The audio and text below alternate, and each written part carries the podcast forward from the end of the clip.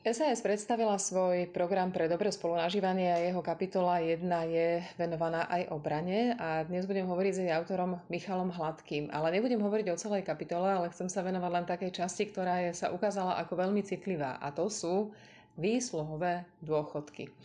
Beží taká fama po Slovensku, že Saska chce brať vojakom výsluhové dôchodky a my opakujeme nechce. Skúste mi o tom porozprávať, ako to teda v tom programe máme napísané. Pre novoprijatých vojakov zrušíme výsluhové dôchodky, ale s tým, že budú mať možnosť sporiť si v druhom aj treťom dôchodkovom pilieri, ale zároveň budú mať aj adekvátne navýšené platy. Čiže teraz je to tak, že vojaci majú, ja nie som vojačka a mnoho ľudí nie je, vojaci majú nižšie platy, než je priemer, a to je vlastne daň za to, že potom v nejakom pomerne nízkom veku relatívne odchádzajú do dôchodku a už je o nich postarané? Ono sa tie dôchodky po tej krátkej dobe, dajme tomu, keď to bolo po 15 rokoch, tak boli veľmi nízke tie dôchodky, okolo 200 eur, takže to nebol žiaden zázrak. A preto v podstate my chceme dať možnosť tým vojakom, aby mali, je to možné až o 25-30% vyšší plat oproti tomu, čo budú mať od februára tohto roku. Čiže bude to celkom zásadné zvýšenie platov a samozrejme štát bude aj prispievať na poistenie týchto vojakov v prípade, ak by sa im počas výkonu služby stala nejaká nepredvídaná udalosť, nejaký úraz alebo úmrtie, nedaj Bože. Ak na to ten štát má peniaze a ak sú na to vytvorené podmienky, prečo sa toto neudialo už dávno?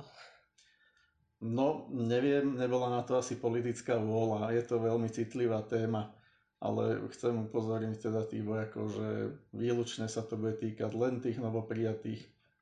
Vojaci, ktorí sú momentálne v službe, tí sa nemusia ničoho obávať. Vy sám ste vojak, nehrozí, že tých nových vojakov teda bude menej, keď už nebudú mať tú istotu výsluhových dôchodkov?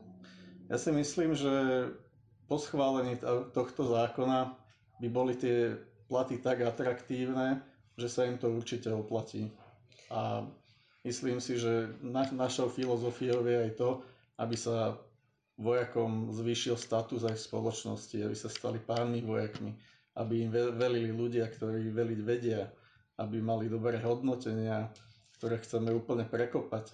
Takže v našom programe je množstvo bodov, ktoré sú zamerané na to, aby sa vojaci mali lepšie, aby mali lepší kariérny rast, lepšie kariérne vzdelávanie.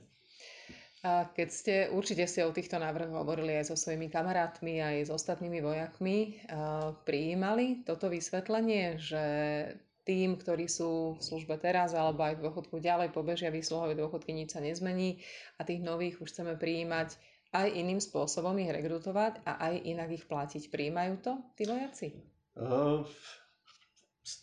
Mal som teraz v poslednej dobe pár takých otázok, ako sme na začiatku hovorili, chodila taká fáma, že chceme všetkým vojakom zobrať výsluhové dôchodky, čo samozrejme nie je pravda, ako sme povedali. A treba to tým vojakom citlivo vysvetliť, aby to pochopili, že ich, ktorí sú už v armáde, sa to týkať vôbec nebude, bude sa to týkať len novoprijatých.